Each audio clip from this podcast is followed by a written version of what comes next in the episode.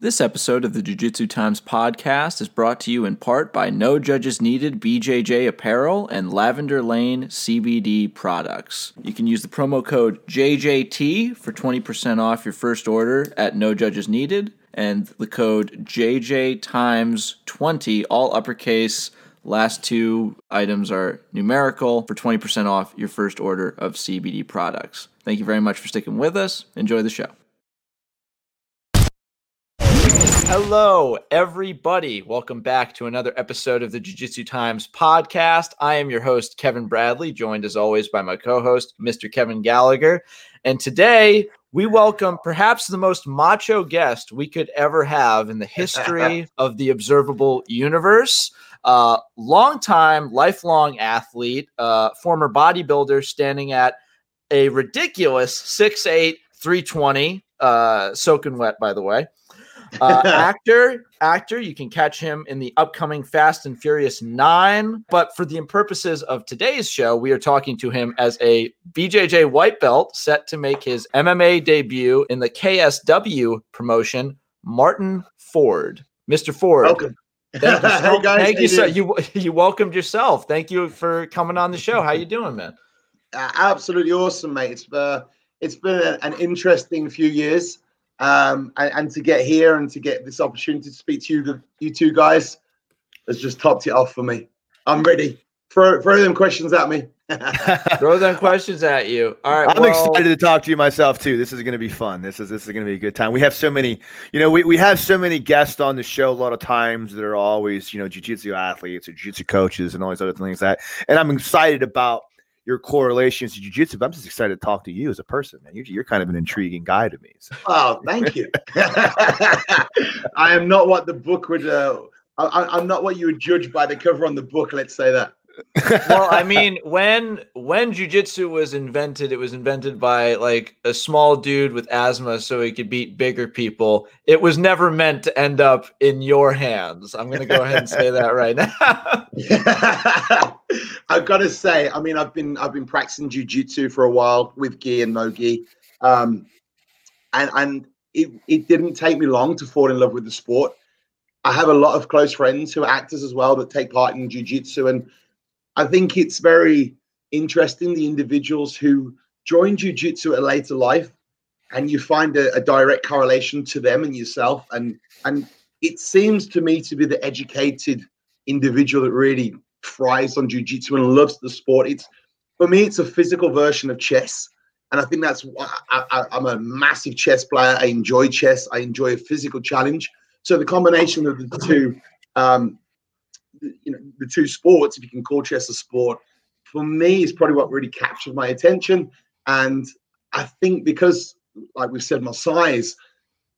uh, You know, a lot of people have said to me in the fight game size is an advantage. The smaller man, you know, can can, can beat you up, and, and rightly so. I've, I've I've sparred with guys who are half the size and phenomenal fighters and, and tied me in knots. But I do think there becomes a point when you can build a base of knowledge, and the size does become, you know, um, an advantage for you. And and for me, it was well, if I'm going to get into the fight game at a later stage, I definitely want to pick disciplines that my frame and mind are going to be suited to. Hence the love of jujitsu. Well, I, I think that, that that's a, a lot of great stuff that I would love to go into a little bit later. But just for uh, the members of our audience that are unaware, you know, you're coming Mhm. at into this uh, sport, into combat sports from a different realm entirely. Uh, take us a little bit through your your journey in athletics as a whole. Like, were you always big on being active? I know, like uh, from my research, I, I think I remember reading that you were a, b- a big cricket player. Yeah, you know, you know, you know what that sport is. I am with this Well- bat, right? well i did i did i did get the opportunity to study abroad uh, in the uk That's so i am unfortunately very familiar with how seriously you guys take uh, football and cricket, but I am a little fuzzy on the rules of cricket. Can I just so. say one thing real quick, Kevin? I'm I'm I'm always very impressed with the fact that you don't drop the fact that you're a Rhodes Scholar more often. Because if I was a Rhodes Oh, Scholar, God. I don't think I would ever shut up. About I'm not a Rhodes Scholar. Uh, Cambridge. I apologize. You went to Cambridge. That's right. Oxford. You- you Oxford. Sorry. Excuse, excuse me. I apologize for that. Third time's the charm. bud. no, yeah, I forgot the question now.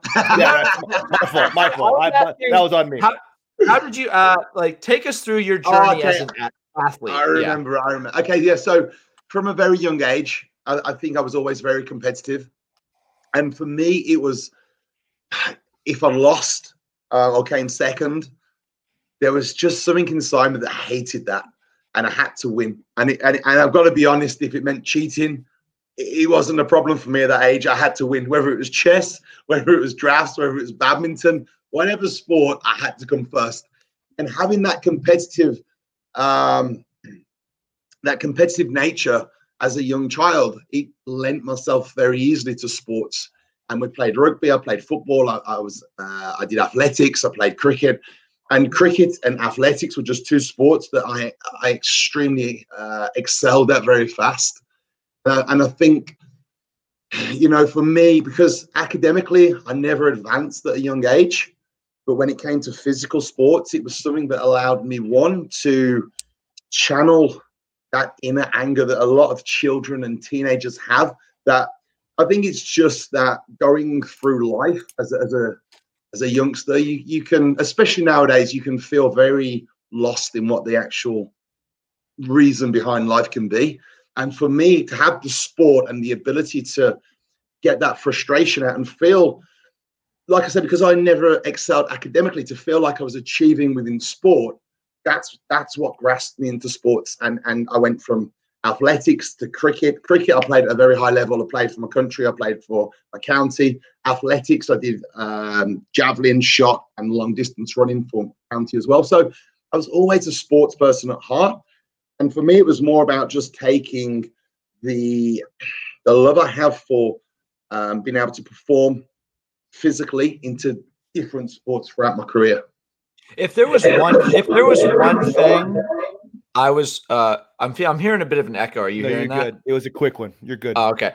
Uh, Martin, I'm going to be honest with you. If there's one thing in this world I didn't want to know, it's that you could travel long distances without getting tired. I don't want to know that. I don't want to know you can be mobile, man. Oh yes, like you know, I'm I'm a I'm like a little twinkle toes superstar when it comes to the fitness side. to be honest, I mean my my fitness background is where I've, I really sort of excelled as a, as a youngster, and it was the the fitness with the cardio based fitness that really got my love for sports, and and I think that was where I first felt the energy and the passion for what training can do intrinsically for you. So you know, coming back into the world of MMA and fitness being such a, a- an important factor, I think that was another thing that really sold the the the sport to me. Yeah. So, like, when like uh, you spent a a long time being uh, very publicly in the in the in the fitness community as just like a a, a- massive imposing guy. You Yeah. you became sponsored. Uh, how many years did it take for you to get that big in the bodybuilding community? If you don't mind me asking. Um, about five years I've, I've been in the bodybuilding community. I mean, I've never. This is the irony behind it. I've never actually competed as a bodybuilder. I I trained as a bodybuilder and I and I'm around all the competitions and so on.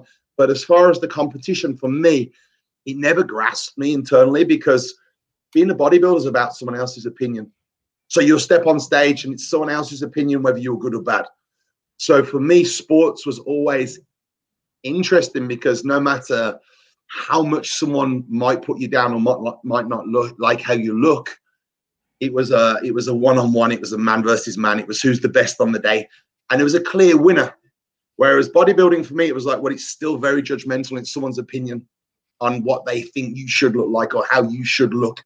So I think that's that's probably why I never went down the route of being a professional bodybuilder. Um, that and a few other personal reasons. Yeah, that's an interesting that's an interesting take on that too, because it's it's also the idea of you know your competitive edge and your competitiveness. You talked about being a competitor.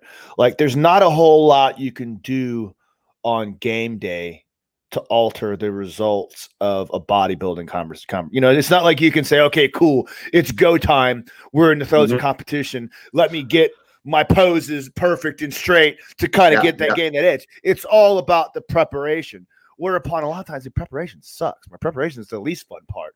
The competition yeah. is what you really want to get into. It's interesting. Yeah, I've never thought. Yeah, no, I agree. I agree with that, and I think also having that fight or flight within you, right. when it's okay, now the pressure's on. Yeah. You're going to really bring to the table what counts, yeah.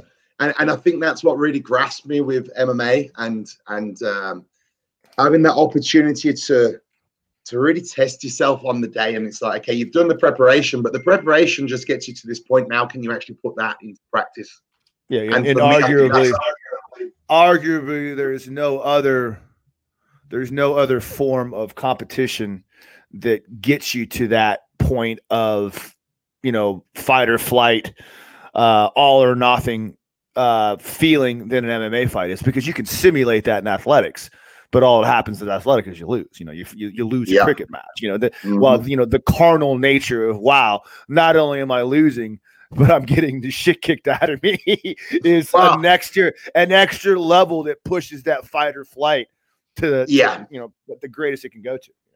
And I think there's a well, you know, there's a there's a well known saying where you can't play yeah. combat sport.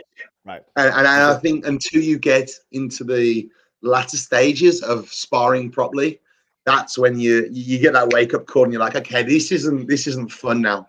this is serious. So you know the we you know we did say that the preparation wasn't everything, but I think if you are underprepared for that big day, you can get extremely hurt. And and taking a taking the contract on was definitely done with a lot of thought and consideration into where do I want to go with this and what do I want to achieve from it. Because if you know, for me, it was about having that last opportunity to really test myself at a discipline and the sport that was out of my comfort zone. And I think every man sort of goes through that stage in life where they just want to test themselves and see what, you know, win or lose for me, it's more about having that, having the balls to step into the cage and, and, and putting on a good performance. That's what I'm, you know, if I can step in and I can give 100% and I can make myself proud, then I'm good. I'm I'm good to go. I'm not going to go in there thinking, oh well, because I'm big and I'm strong, I can be the world's hardest man and I can I can win every. I'm, I'm not that ignorant. I'm not that naive, and I'm not that disrespectful to the sport. But for me, it was an opportunity to to really test if I've if I've got that fight or flight and if I've got the minerals it takes to to step in the cage. And I, and I think that's the biggest battle for this sport is having people who can get past that question. Yeah, that's a tough one too, man. I I have I have been a coach in boxing and MMA. I competed in boxing, I competed in jiu-jitsu. I never did MMA, but I I've been around the sport for a long, long time. And I can honestly tell you I've seen many, many people come to my gym to want to train that are saying, I got what it takes. I'm going to be a fighter. I'm going to do this. I'm like, okay, that's cool. And I'll tell them all this the same thing. I said, I just want you to know that there's nothing in the world like getting punched in the face. Like you might think that you're tough. You might you yeah. might think that you have an understanding of what is happening. You know, you might ha- you might think you can relate to that but you never know until you get punched in the face. There's no no fight or flight, no ability to maintain your calm in the world like getting punched in the face and realize, okay, this is just part of my job. This is what's going to happen. I have to maintain yeah. focus and keep pushing through it. Yeah, I, I think you're right. I think it's uh, everyone wants to be a fighter till they feel that. and then the question the question comes back around. It's like, how bad do I want this? that's actually that's actually an interesting question that I had. Is that uh, you know you coming into this sport, you are coming in with a lot of measurables that are unique to you. You know, size, strength. So what like what do practice sessions look like for you are you like how how are you finding the partners that are going to test you like uh, is are you de- far and away the biggest guy in in your gym you know so yeah Yeah, I mean, we have we, we do have access to some tremendous guys out here, some big guys as well. But for me, because I think you can tell from from our conversation, I'm not I'm not what you would expect. I'm not going to go into the to to the training uh, venues that I'm at and go in there naively thinking that I can compete from day one. So the guys that we're sparring with, or the guys that I'm training with, I'm there to learn rather than there to try and overpower them. So I'm picking, especially with jujitsu, I'm learning so much about movement and and and and how to to throw people off, how to keep them, you know, how to keep half guarded movements and so on and so on. With guys who are a of my weight, because I'm not trying to apply power to win. I'm trying to use knowledge and technique. And, and I think that's where I've benefited greatly because obviously my size and power, if I come against the guy who's half my size, I'm going to potentially win purely because of what I can physically do. But then as soon as I come to enter the cage against someone who's my size and my power, I'm, I'm going to be useless in, in, in understanding why I can't get past him. So, regards to your question, um, the size of people at the moment hasn't been a massive issue because there are some big guys out there and there are some very talented guys out there. So, a combination of training with guys my size and training with guys who are educated in how to fight it's it's given me the best of both worlds. It's also allowed me to fight against guys who are smaller but a hell of a lot quicker.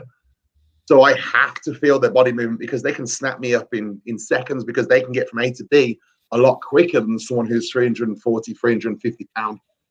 So that's that's the sort of route we're going at the moment. Obviously, once it gets nearer to the date, which is probably going to be early part next year now because of COVID, um, we will then start sparring with guys my my weight because I've got to get used to being thrown around by big guys. Yeah, that's that's an interesting thing, and it's something that when I think about training with big guys, because I got I got a couple of big guys I train with too. Spot 320, six eight, just massive, massive ex offensive lineman, played for the Chicago Bears. And you know, it's it's the idea of trying to tell these guys, hey, look, man, and this is everybody's problem in the beginning stages of jiu-jitsu because you are the extreme example of that but there are guys that weigh 220 pounds that are extremely athletic and gifted that go against guys that are smaller that in the beginning stages they think so much about winning that they're not really focusing on the techniques of jiu-jitsu so they get away with being bigger stronger faster more athletic the hard part is is understanding that hey man like I always have this in my back pocket. You're always going to have the fact that you're a massively strong, probably giftedly athletic person in your back pocket, so it ain't going nowhere. But when you can try to make yourself do things correctly in the beginning stages, not only are you going to have more success because you're going to find people that you can actually train with. Because if you're just manhandling some dude that weighs 160 pounds all day long, he's going to be like, fuck this. It's not even fun for me. Neither yeah, one yeah. of you are really learning anything, right? When you're able to sit back and focus on doing things correctly and allowing things to work in that manner, now you're learning to do things right but you can also say, hey, guess what? Even if it doesn't work out, I can always just bench press him off with one arm and dump across the room if I really need to. So. Uh, cool. Kevin, I think you're. I think you're 100 percent correct in everything you've said there, buddy. And I, and I think I, I learned that very soon into my career, um, with with with how training was going with jujitsu. Um, you know, I, I, first went in with the hunger and the the energy of a raging bull, and you know, I, I I remember this is a few years ago. Marc Goddard, one of the he's a UFC referee now, but he was a, yeah. tremendous fight back in the day. Very good jiu-jitsu guy. And I, I looked at Marc naively, not realizing how good he was, thinking, well, I'll just pick him up, throw him around, chuck him on the floor, and I'll win. it was for 40 seconds, I was winning. And then as soon as my, my muscles got tired, my body got tired, you know, Marc knew exactly what to do. He wasn't stupid. He, you know, I managed to swing him around a little bit, but he wasn't shaken. And as soon as, as soon as my energy had burnt out and I was fatigued, you know, Marc got me. I think got me on the leg lock. This was a, a good few years ago. Um, and for me, it was like, right, okay, so that's not going to work. How do I bring it back? And, and like you said as well, if you know, if I'm thrown around guys who are half my weight, they're not going to want to come back to the second session. So ultimately, I lose out because all I've done is learn how to throw someone around that's half my weight and probably been training for 12 18 months himself so there's no there's no real victory there there's no benefit for anyone Um, and I think because I'm I'm a little bit older, a little bit wiser, and and, and I'm taking it with a lot of respect. I don't want to go into you know into any warm up um, and and session, uh, practice session and try to hurt someone. I'd rather try and learn. So that's that's the mindset I'm taking into what we're doing at the moment. Um, and you know, ultimately, you you're sparring and training with friends. So you right. know, you, you don't want to break somebody. And it's it's important to remember that this is something I had to tell a couple of the big guy again a couple of the guys that are, that are your size in particular because one thing when you're when you're 220 pounds but when you're 320 pounds like you could you could really hurt somebody like you yeah, could I honestly really like right yeah i'm coming in i'm about 340 pound at the moment yeah right um and, and I have I, honestly all my all my power is my legs, my quads, yeah. my glutes are extremely powerful, and and for someone that's tall, I am extremely thick. I'm thick set, so yeah. you know when I you know if I was to lose my temper and go after someone who's maybe been training for 12, 18 months, I could, I could seriously hurt the, the guy. And I get that. Do you know what I mean? I'm, I'm at an age where I'm not stupid to it. Um, so the, the last thing I want to do is to is to to be that that guy at the gym that just goes around bullying people that thinks he's gonna he's gonna win by scaring the opposition. Because as soon as you step into a professional arena, you're not scaring anyone with you know pre-match talk or because you've got big arms and big chest. That that goes out the window. I think that, that that's that makes a lot of sense, but it, it also speaks to the fact that there are a lot of people that will use an eye test as to like, oh, I don't want to roll with him. He looks like he'll be too rough. Like uh, uh, one of my best friends, Jeff, former D1 rugby player uh, here in the States, uh, like six three, massively built guy. Uh, but now, now that he's a purple, like, and I'm sure he was rougher back in the day, but now he's a long-standing purple belt. He rolls with like the delicacy of, or the the the the lightness of like a butterfly. You know, he can be as light or heavy as he needs to be. He he's very very safe around people. He's very much like I know when I can go and use all my size and strength, and I know when I can hold it back and modulate it depending on who I'm uh, rolling with. And it's really good to know that you know even though you're still pretty new at this art, that that's something you're taking into consideration of. You know that you're not trying to hurt people.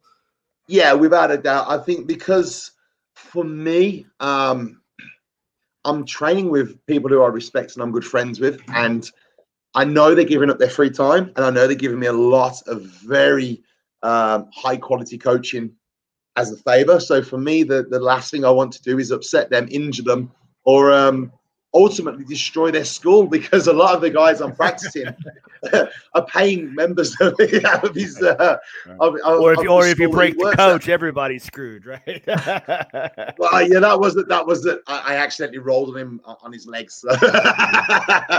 I got to be careful with that. well, let me, so let me ask you. Go ahead, yeah. Jeff. Oh no, no, no, I was I got a long one, so you you go. Let me let me ask you another question. We can we can kind of uh I'm just curious about you and in, in in the person that you are.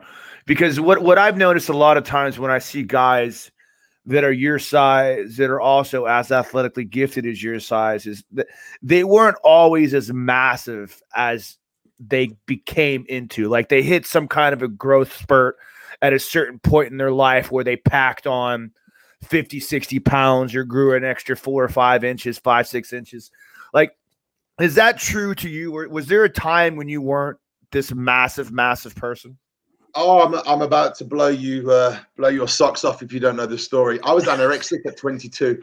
Oh wow! Um, okay. I had a I had a massive breakdown. So when like like we spoke about earlier, I used to play professional sports within the space of a couple of weeks, I lost I lost a very close family member, my granddad, to cancer. I I lost my contract at the sports, and then I broke up with my first ever girlfriend. And and as a young you know a young guy at like 19, 20, that blows you absolutely blows your mind. So for me, I'd, I'd almost lost control of everything that I had, and it was it was really strange because I've never had a, a, a, disorder with food. I've never had a, a disorder with how I look or, or anything like that.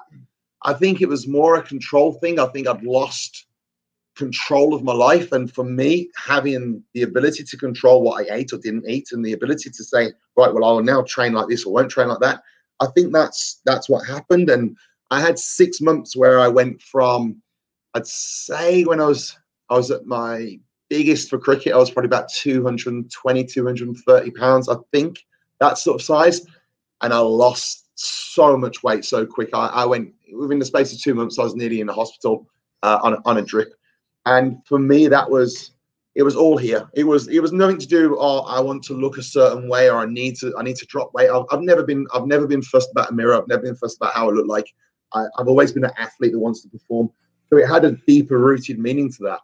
Um, but going through that journey and and at a young age, losing everything that was important to me, and then having to find value in life again, that's when I I was like, right, well, I want to feel good. I want to feel strong. I want to feel positive. I want to feel like I can achieve something in life. And and that's when I decided, right, I'm going to put some muscle on because for me, I was I I, I, I remember looking in the mirror and I was about two percent body fat, zero muscle. Um, I looked horrendous. Uh, I was there, there are pictures going around on on social media where transformation, Martin Ford, you know, from skinny geek to to, to mass monster. But people don't realize is that picture of me as a skinny geek where I was actually extremely ill. You know, I, I, I was I was I was nearly hospitalized because I was that skinny. So I've I've been there. I've tasted what you know complete emptiness feels like, and I, I the, there was like a switch button that said, right, I want to get back. I want to be strong. I want to feel positive, and I want to I want to take control of my life. And, and for me, that's when I started to pack on muscle because what worked hand in hand was well, if I feed myself and if I train, I get this internal feeling of satisfaction that I'm becoming stronger, I'm becoming fitter, and I have control of my life again. But then what was supposed to just give me a bit of control spiraled into me growing into this mass monster because I channeled all my energy and all my anger and and and all of the um, disappointment into training and food. So that soon took over my life. Everything that I, you know, I, I'd initially thought I wanted out of life, which was to be a professional sportsman, to you know, to be um, just to be a happy kid. That disappointment I could channel into training, and and why I loved bodybuilding at first, I had control of it. I could go to a gym. I didn't have to rely on anyone. I didn't have to wait for anyone. I, I didn't have to get selected. I didn't have to be special. I just had to turn up. I had to train, and each session for me, I was getting bigger and stronger. So I was I was becoming a success again, and I could taste that I was being successful. And I think that's what grew me initially grew the love that I had for becoming big. So to answer your question, Kevin, my my uh, my size has, has has not been easy to come by. It's not been um, a gift that I had. It was it was brought about by a very dark, lonely place, and and for me, it was therapy. To be honest. Well, I uh, I think Kev, I think Kev might be frozen, which is hilarious. But I, I uh, Martin, I, I, just I just wanted to say real quick, it's uh, it means a lot that you're you're opening up in that way. You know, just because oh, a lot of this, it's a difficult conversation for a lot of people to have. You know, so uh, all power to you to for being able to just come and be open about that. You know, like that mental health journey. Yeah, I, I, do you know what? I don't see I don't see anything to be ashamed of. I don't see anything to hide. I don't I don't see it as anything apart from a journey in life. And do you know what I mean? If you're gonna if you're to preach about being the best you can and be the strongest you can and, and you know you want to be an ambassador and a role model to young kids then i think it's important that you open up and you say look just because i look like this and just because i've done this it doesn't mean that i'm not affected by issues um, and it's okay not to be okay i think it's good to have people speak about you know reality of life and and and, and what you know uh, every action has a reaction and I think it's good for kids to understand that life isn't easy. There's going to be obstacles, there's going to be hurdles. But if you can ultimately stay on track, there is success at the end of it. Whether it's, you know, I I thought I achieved success five years ago before I got into the film world because I owned my own gym. And for me, that was always a dream. I owned my own gym and I'd had a daughter uh, eight years ago and I, and I had a wife and, and a house. And I was like, well, I've succeeded at life because that's what I ever wanted. You know what I mean? So I, I don't think it matters. A, a, lot of people sort of will say to me about my story, it's like, well, yeah, but that's okay because that's you know you were very lucky. But what they didn't see is that I went through hell. I worked 20 hours a day to make my gym work and to buy a house and to to have a you know a life that I was proud of. And then the film work came after that.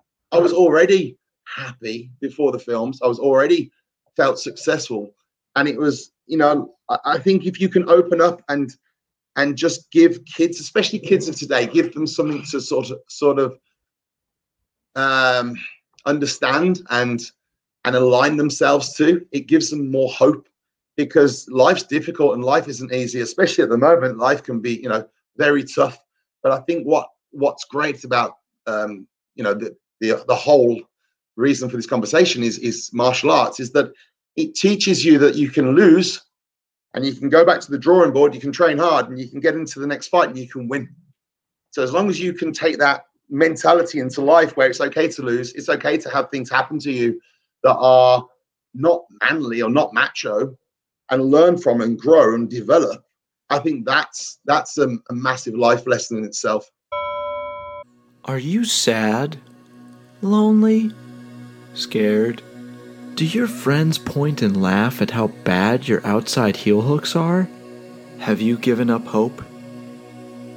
Well, chin up, comrade! BJJ black belt and purveyor of fine coffee, Josh Starlord LeDuc is here to change your life. Buy his new DVD, Quantum Braking Mechanics, with the link in the description to gain all the secrets of foot mangling and knee wrecking to destroy all who stand in your way. Now, Josh doesn't know we're sharing this, so act fast before he finds out and unmakes us with the power of his mind. Shit, that's him. Oh, he's pissed. Uh, anyway, I-, I, gotta go, but uh, click the link and uh, always heel hook responsibly.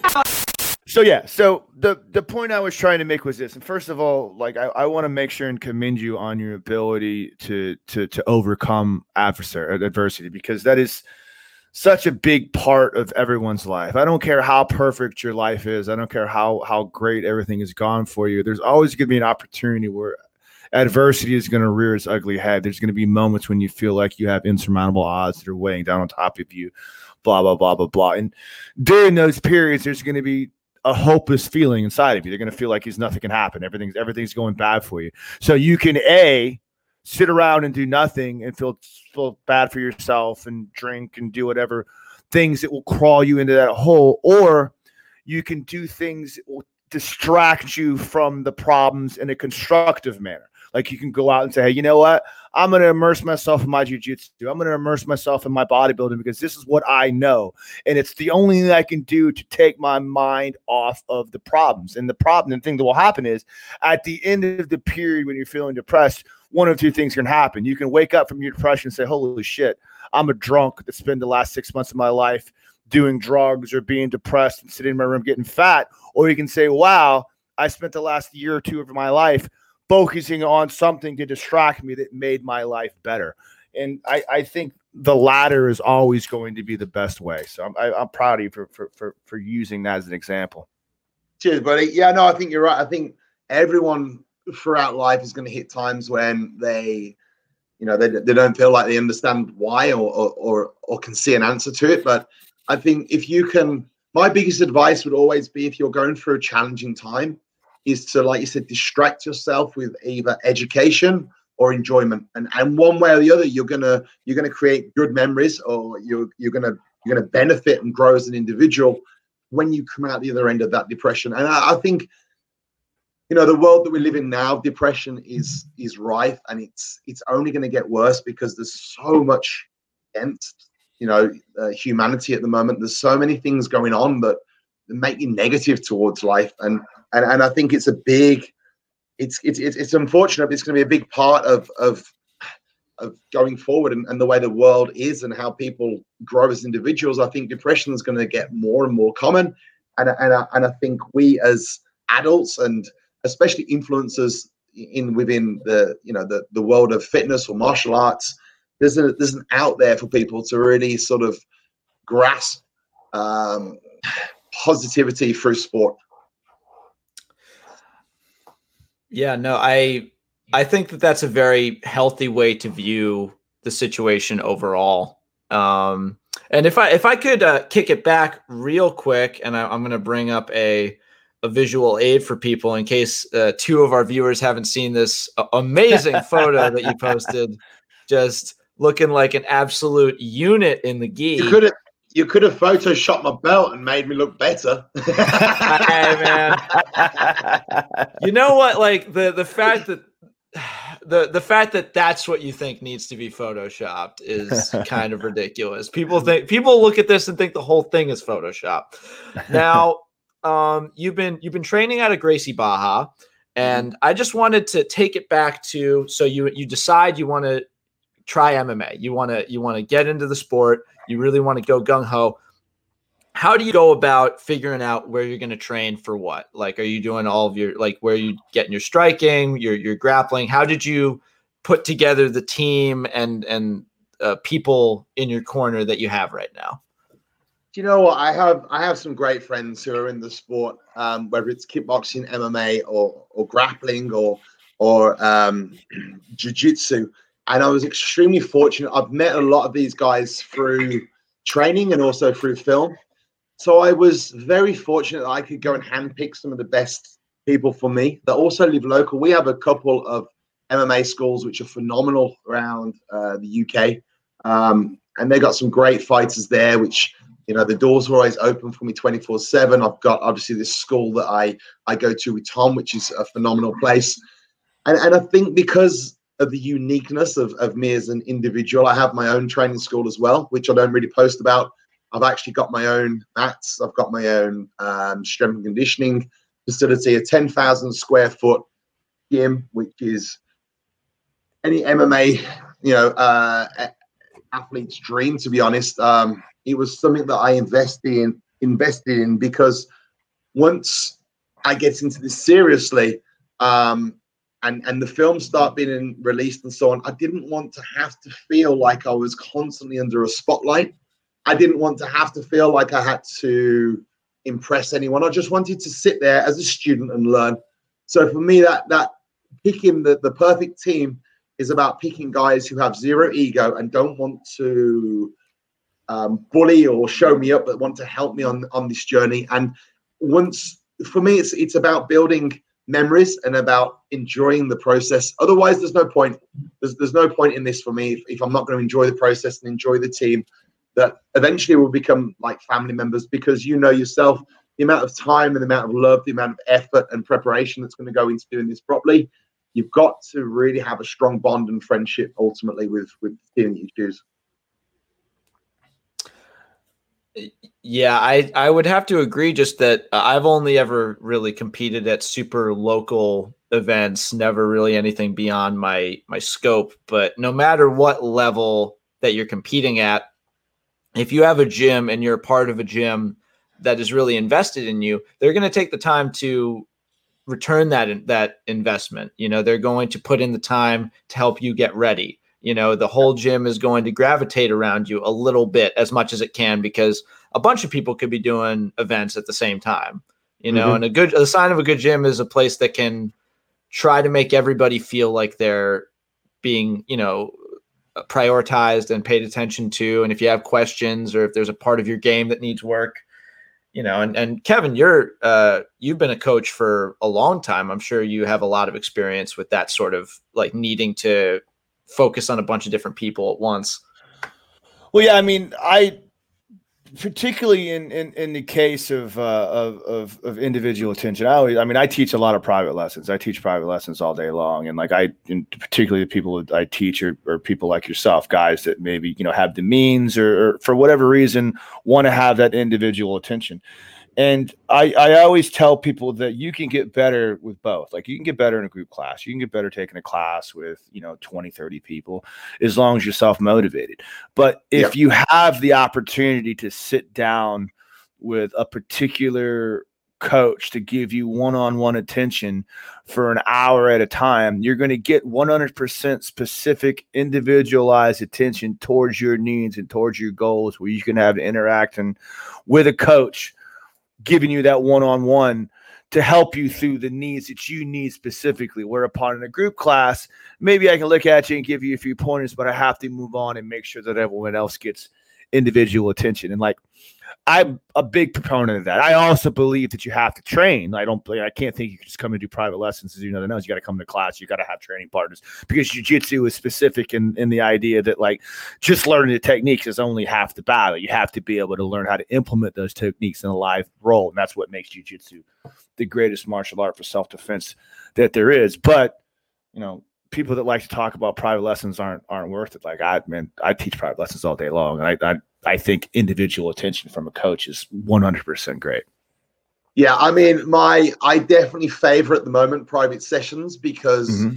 I just feel like I take so many, so I, I learn so much more, especially yeah. when it comes to the the finer points like with striking, for instance. Striking for me is a is is a is a discipline that I'm having to learn how to move my body. Uh, you know, yes. I'm not yes. advantaged. I have no advantage being this size and strength for striking because I'm so slow. Now, yeah. the benefit for doing the private coaching for me is that we can really focus on mobility, movement, footwork. Now, in a class, that would be pretty much impossible. You know, you've got 15, 20 people doing the same drill. Like you said, the coach can only spend X amount of time with you on footwork and, and movement if you, have got a whole class to teach. So I, I, think what what I find really beneficial when it comes to to jujitsu and, and, and the other disciplines is having the base taught to me one to one. And then when I go to doing the group, the motivation is there. But unfortunately, if you haven't got the education, the motivation can be pointless. Uh, I, I'm very much an individual that needs to be shown and shown and shown and shown before I understand it. And then as soon as I understand it, I'm good to go. Um, so having having that combination for me of, of class work with one to one really does work well. But I, I, you know, also I understand that I'm very fortunate that I can get that. It's not, you know, not everyone can can can afford or justify spending 30, 40 pound an hour or 40, 50 dollars an hour on, on a one-to-one session three or four times a week. So it's right. it's it, it's you know it's horses for courses. It's you know how how much can you afford and how much do you need and how how important is that for you for for your end goal? And for me, I think part of me loves learning, so I definitely feel like I'm I'm learning a lot more with the one to one. Um but then, like you said, when you go into the group stuff, you haven't got that safety network and that security that you coach to say, right, move that foot there, do this, do that, do that. You're on your own. So then I think the the group work becomes extremely satisfying when you're able to implement what you've learned from the one-to-one.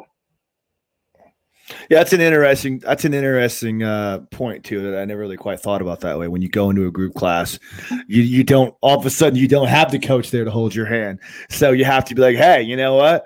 You're now I'm pushing you out of the nest to go ahead and yeah. do your own thing. You have to figure out how to work it without someone telling you exactly point by point how well, things I, work. I, yeah, I mean, I remember the first time I went to a, to a group after I'd done the one to ones, and someone put me in an arm lock, and I was like, "Well, that's not supposed to happen. like, you can't do that because we don't we don't do that." And then yeah, all right. of a sudden, it's like, "Well, actually, you're you're here to roll, and whatever they do to you, as long as yeah. as long as not poking your eyes and stamping on your balls, is is good to go." and and for me, it was a okay, right? I I thought I knew what I was doing, but now stepping into this has really highlighted that I know I know moves A and B, but when it comes to you know implementing C, C, D, E, F, and G down the line, I'm not quite there yet.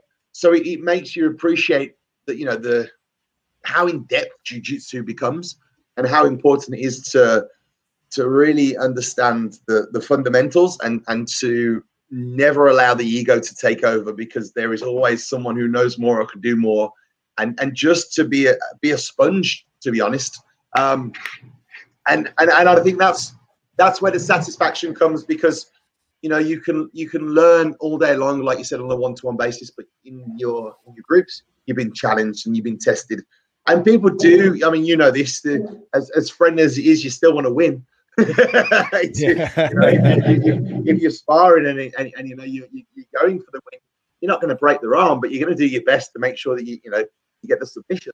Right. So it's it's a, it's a it's a nice friendly challenge.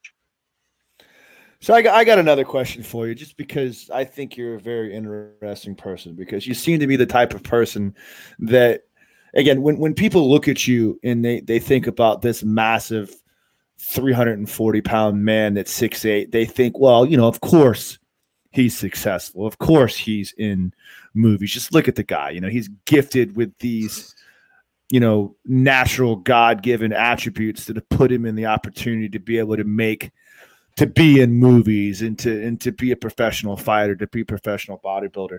But I I thought it was interesting to talk about how you you, you talked about building things in stages, and I say that in regard to a book that I read called The Compound Effect. And, and the compound effect is, is the idea of doing lots of small little things that thereupon build upon those things to give you opportunities for when op- to give you opportunities to be prepared when things come around. Because people talk about luck.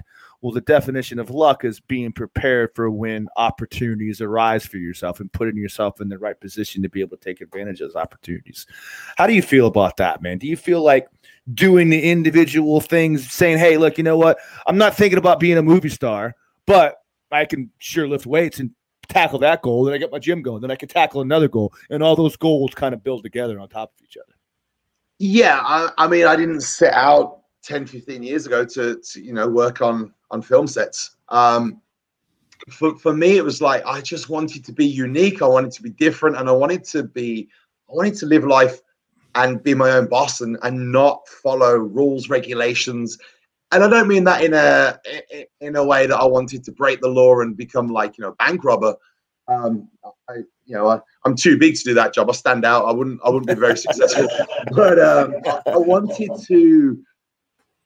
I didn't want to just feel like I had to be normal and I had to fit in. Hence the tattoos. Hence building the muscle. It was like, well, do you know what? If people are gonna judge me because of how I look or because of you know be, be, because of the tattoos, then so be it for them. It's for me. I, I, set out with the intention of just enjoying life, and and I, I think having that as your intention, and when you enjoy life, you give hundred percent, and when you give hundred percent, you you feel like you benefit from each individual task that you do. So ultimately, for me, it was like, well, how do I become the best at this? And and and first of all, it was how do I how do I have the best gym in the area? Then, well, now how now I have the best gym. How do I become the best advert for my gym? And that's when I got into the, the training side. And then it was like, well, okay, I've got the best advert. I'm going to create some marketing around it to make the gym busier. And then what happened was the marketing I created around making the gym busier actually grew me a name on social media. And that is where all the attention came for the movies. So, like you're saying, if you focus on fundamentals in life to give you structure in your everyday life, and you're doing it with 100% commitment and focus, luck comes when you're prepared and you, you're already working hard. And I, I had an opportunity. I my picture was shown to an agent. The agent picked me up, and he said, "Look, I, I can get you work because how you look but you're going to have to learn how to change your accent. You're going to have to learn how to act. You're going to have to learn how to do this, this, and this if you want to be serious going forward in the acting world.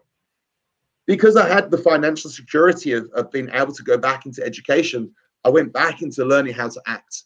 And, you know, I, I did the drama school. I went all the, down that route. I went down the physical performance route. And I created myself as an actor. And, and I think that's how you're successful. You get shown that there's an opportunity, but then you have to do the, the groundwork to make that opportunity relevant and to make it work. And that's all I've ever done. I've, I've had the door's been slightly open because of yes, I'm you know my size, but just because the door's slightly open, it doesn't mean that you're going to get a free pass when you get through that door. You know, you can you can have a door open, but if you don't impress and you don't grow and and show the right application, you can get kicked straight back out. So, you know, you're very, people will be very naive to think just because I look a certain way or, you know, I'm going to get offered every uh, opportunity there is to have. And it's an automatic yes because you're going to get it. The reason I think I've been successful is because I've took time to learn that discipline. I've implemented myself properly and I've been persistent with trying to do the best I can at whatever I, I, you know comes my way. That's awesome, man. That's that really is a good answer to that question, man. Like I'm I'm e- even more impressed after just hearing you talk through that, man, because you know, the particular thing I got out of that is the idea of doing what makes you happy. You know, because you, you I in my mind, like I have dedicated quite a bit of time to making myself this, and I think the the majority of the world does now too. They want to be this Instagram celebrity. They want to be these people that that have to go out there and, and make themselves a a known representative of whatever field they try to make themselves known in. And what they forget to do is you have to actually learn the shit you're trying to make yourself be a part of before you can do it. Like you can't just go out there and put a couple pay- pictures on Instagram and, and and and have horrible content and have horrible mindset and be able to become a professional in that. You have to actually do the work and do the things that get you there, man. Yeah, I mean, you know what? For me, I mean, I have a love hate relationship with social media. Um, if it wasn't for the for my work and and the fact that it brings a lot of money in, you know, uh, it's it's a it's a marketing tool at the end of the day. I wouldn't be on social media because I I think it, it puts so much pressure on individuals to look a certain way, to be a certain way, and like you said, you know, you you feel like you're constantly under a spotlight to impress people. Where if for me, the gym and jujitsu take away all of the financial benefits from it. If tomorrow my career ended, I'd still be up at six, seven o'clock to eat my first meal so I could get into the gym. Nothing would change there. My love for training is uh, has been here since I was 12 years old and will still be here when I'm 75, 80 years old. It's got nothing to do with social media. It's got nothing to do with I make money out of training. It's because I absolutely adore training. I love training. I love the the friendship bonds that are built. I love the self uh, worth that training can give you, and and and that's that's what I think people are missing on social media. They they want to look good so they can get sponsored. Do you know what I mean? They want to they want to train because they want a certain look. Well, you don't love the sport, you don't love fitness, you don't love jujitsu if you're if you're going after it because of what it can give you. You're doing it purely because you want the end goal, which is monetary or, or success or fame, which for me has nothing to do with the love of the sport. It's the side I, effect. I, yeah, I, I, I would say I think that that is pretty dead on in terms of some of the negative aspects of social media. Mm-hmm. But I personally come into it with a bit of a different view in that a lot of doors have been opened to me because of social media. Yeah. Specifically, like I got this job here at the Jiu Jitsu Times because I I messaged my now boss Avery one day looking for for work. So it is a double edged sword. This yeah, this no, whole I mean, this interview happened because of social media. You know? so I just See, mess- yeah. I could be I could be watching a program, eating my dinner if it wasn't for social media. Oh no, no, but I, I, am saying I think no, it's important. It's important to recognize the darkness of it, you know, because yeah. it, it does hold you to a certain like standard of oh, you got to be this, you got to be that, you got to look this way, you got to do that, and one hundred percent. I mean, I think I'm getting to the stage now where you know I'm I'm I'm 37 I think I'm 38 actually. I can't remember. I'm, I'm, one of them. I do that I'm, too, brother. I'm, a, I'm at an age where I'm, you know, I'm, I'm past all that needing to justify who I am or needing to get likes or needing to feel worthy or needing to to feel wanted or it, I'm just past that point. And and for me, I think that, like you said, there's some great benefits of social media, but I think there's a lot of pitfalls in social media, and I and I think there needs to be a you know there needs to be more control over that. I mean, I, I don't know about you guys, but I've got three kids, and the last thing I want is my girls uh, or my son being on social media and feeling like they they're failing at life because they're not getting X amount of likes, or they, they haven't got so many friends, so they're not successful, or that's the negative side of social media. The positive side is the connection with great people um, you know, and and the ability to grow a business and the ability to to have a voice. And and I, and I think part of my platform for me, I want to feel like the voice that I do have is portrayed and, and pushed out to be a positive message. And, and and that's all that's all I can hope for. That's cool, wow. man. I got I got one more question for you then I figure we probably let you go eat your dinner unless Kevin's got anything else. And this is just something. I got, I got, I, I, got a, I got a small one if you don't mind. Just to, yeah, go ahead. Because I got, I got. I want to slide in a little bit of jujitsu, and that's it's a big that, man. Uh, he wants to eat. now, I mean, you gotta, you got. It's a schedule, you know. So, uh, you know, you've put time in in gi and no gi, you know, and I, I feel like at this point you've you've put enough time in on the mat that your game or how you approach the art has started to sort of take shape, you know, in the way that it does at this stage. So, how would you best describe your game in terms of like in, in terms of let's stick with gi. How do you how do you approach the gi? Oh, I for me, I I definitely like to feel the opponent and then try and snap. I, I like uh, I think the more I've learned the importance of feeling the movement of your opponent before you move yourself.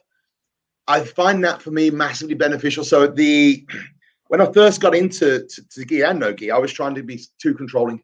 I was trying to to win everything, and I was try. I, I didn't really feel my opponent. So I, I think the the best thing that I've learned over the last twelve months of doing this is being patient and then reacting to, to movement. That's that's how I've that would be my game plan going forward.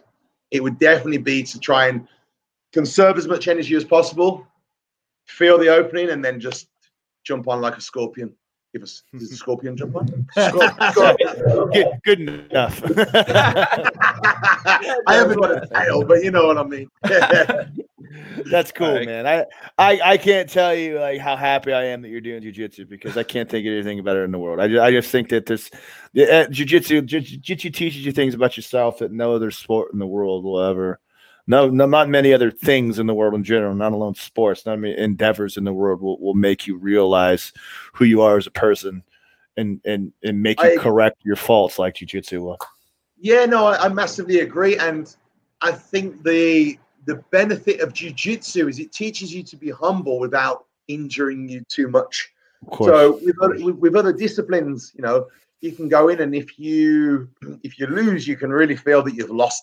With jujitsu, because of the respect between the you know the, the athletes, they can tie you up in knots, but you're going to still be able to go to work the next day. And I think that's the, the massive attraction of the sport to to to people is that they can they can learn a very beneficial and successful martial art. They can partake in everyday life and they can be humbled by a lesser opponent with a greater skill set. And I think that is a is an awesome uh, advocate for the sport because it allows it to to reach such different people. And and there's there's you know there's people who you roll with on the mat in in, in other elements of life you would never socialize with and I think that's what's beautiful about jiu-jitsu as well. It, it welcomes everyone, no matter color, age, race, height.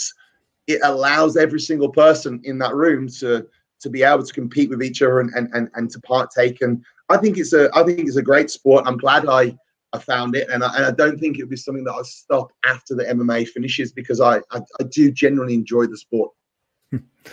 That's good, man.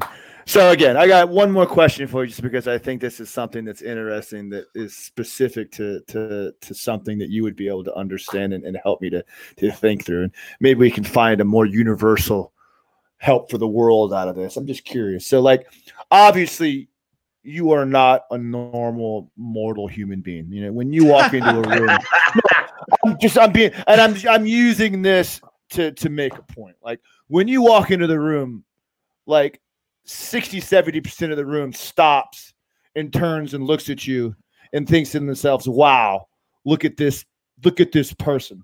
Um, do you ever get tired of that? Do you ever, I mean, have you grown to a point where, you know, I mean, you talk about the tattoos, you talk about the complete package.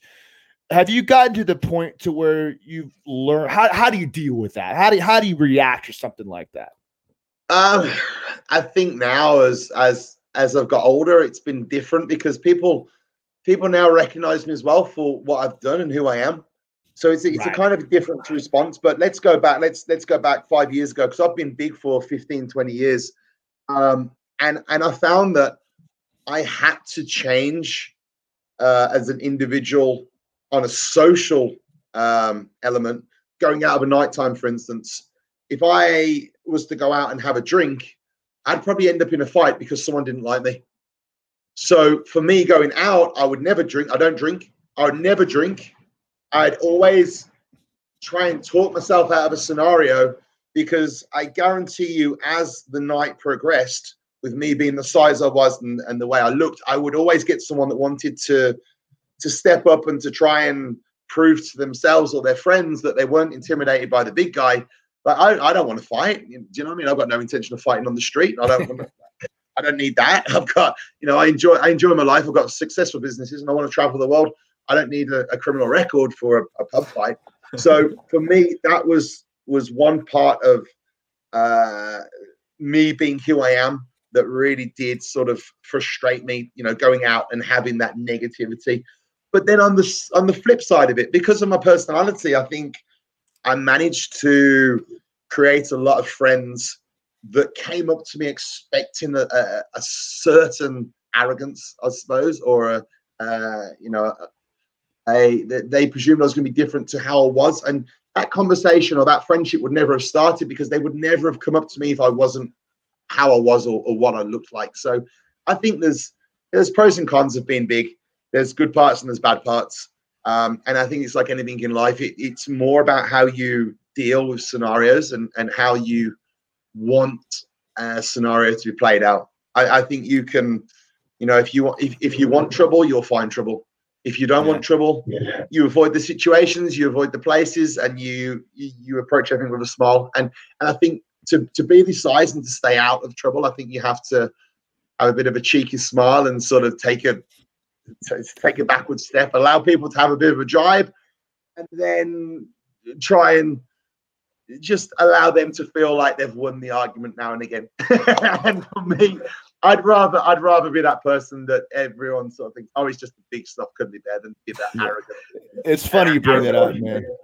I yeah. have I have that shit happen to me all the time, and I'm by no means your size, but I'm a pretty big guy. I got cauliflower ear, and people mm-hmm. know mm-hmm. that I'm a jiu-jitsu world champion. I yeah. coach at a at the at a MMA school and all sort of things like that. And what I find more than anything is that like people are dumb. Like particularly mm-hmm. when they get particularly when they get some alcohol in them. And for no yeah. apparent for no apparent reason whatsoever, random people will come up to you and start to kind of test the waters to see how you react. And it's like, I don't yeah. believe that I've given you any reason to believe that I'm trying to be better than you, that I'm trying to be alpha or any of the particular yeah. things. I think it's just an odd thing that happens in the human brain.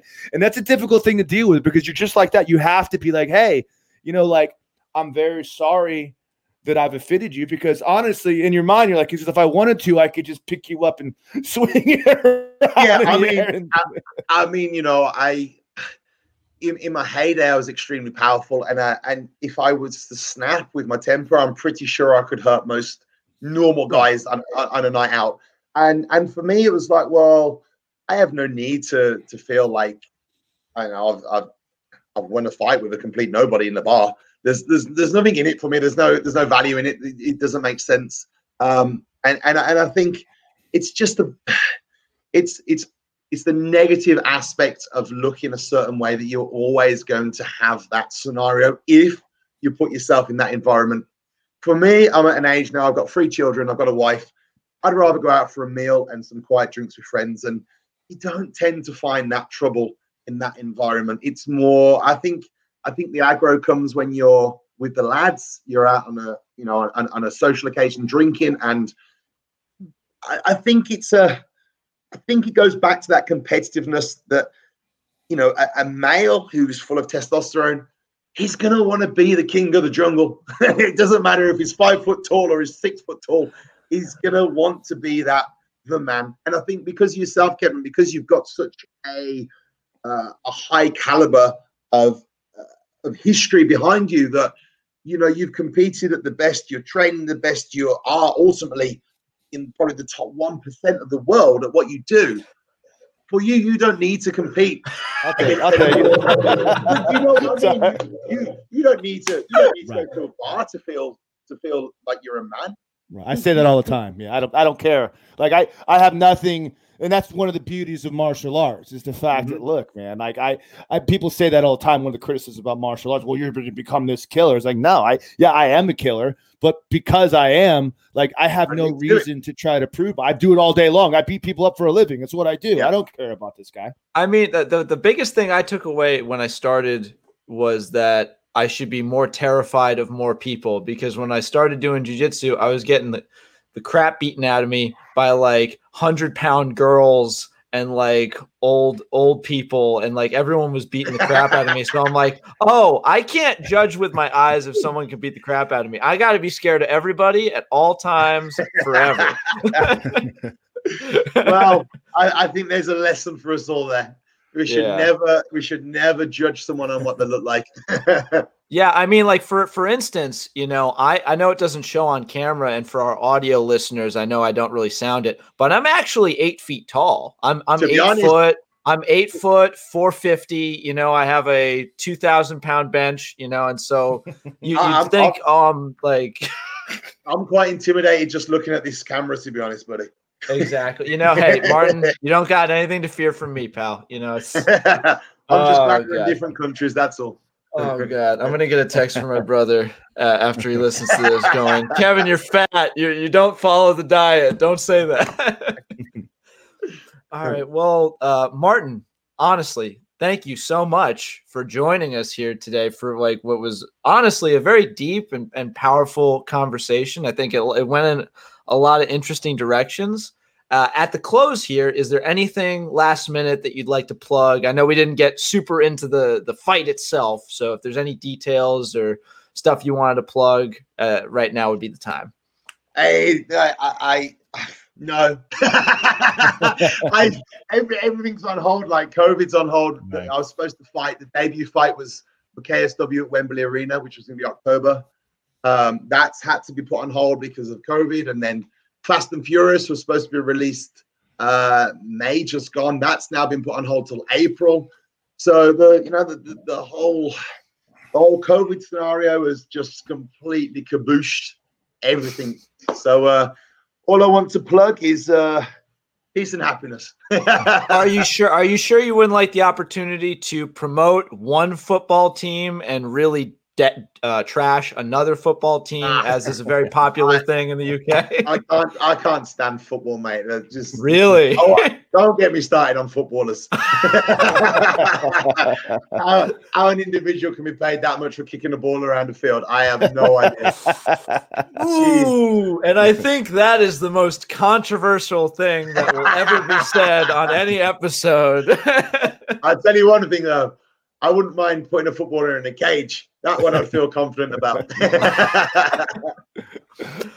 cool, right. man. This is this is this really has been a good interview, man. I, I, I really I really enjoyed this. You're a very insightful person, and uh, I'm very I was very uh, very happy to talk to you because it was it was it was refreshing to see someone like yourself, as accomplished as yourself, to still keep that level-headed approach. And I think that's kind of the secret to most people I know that are at the top of the world like yourself. That's the secret to their success, man.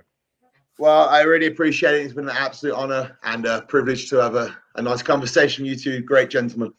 Cool, man.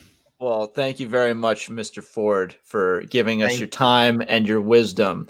We hope to catch you not only in the cage, but on, on, the big screen, Fast and Furious 9. Go check it out when it comes out, as COVID has delayed everything. Uh, I guarantee when he shows up on screen, you won't miss him. Uh, but this has been another episode of the Jiu Jitsu Times podcast. I've been your host, Kevin Bradley, joined as always by my immaculate co host, Mr. Kevin Gallagher, joined today by athlete uh, and now martial artist extraordinaire, Martin Ford. Uh, stay, stay safe, uh, stay healthy, and protect your neck, everybody. Uh, peace out.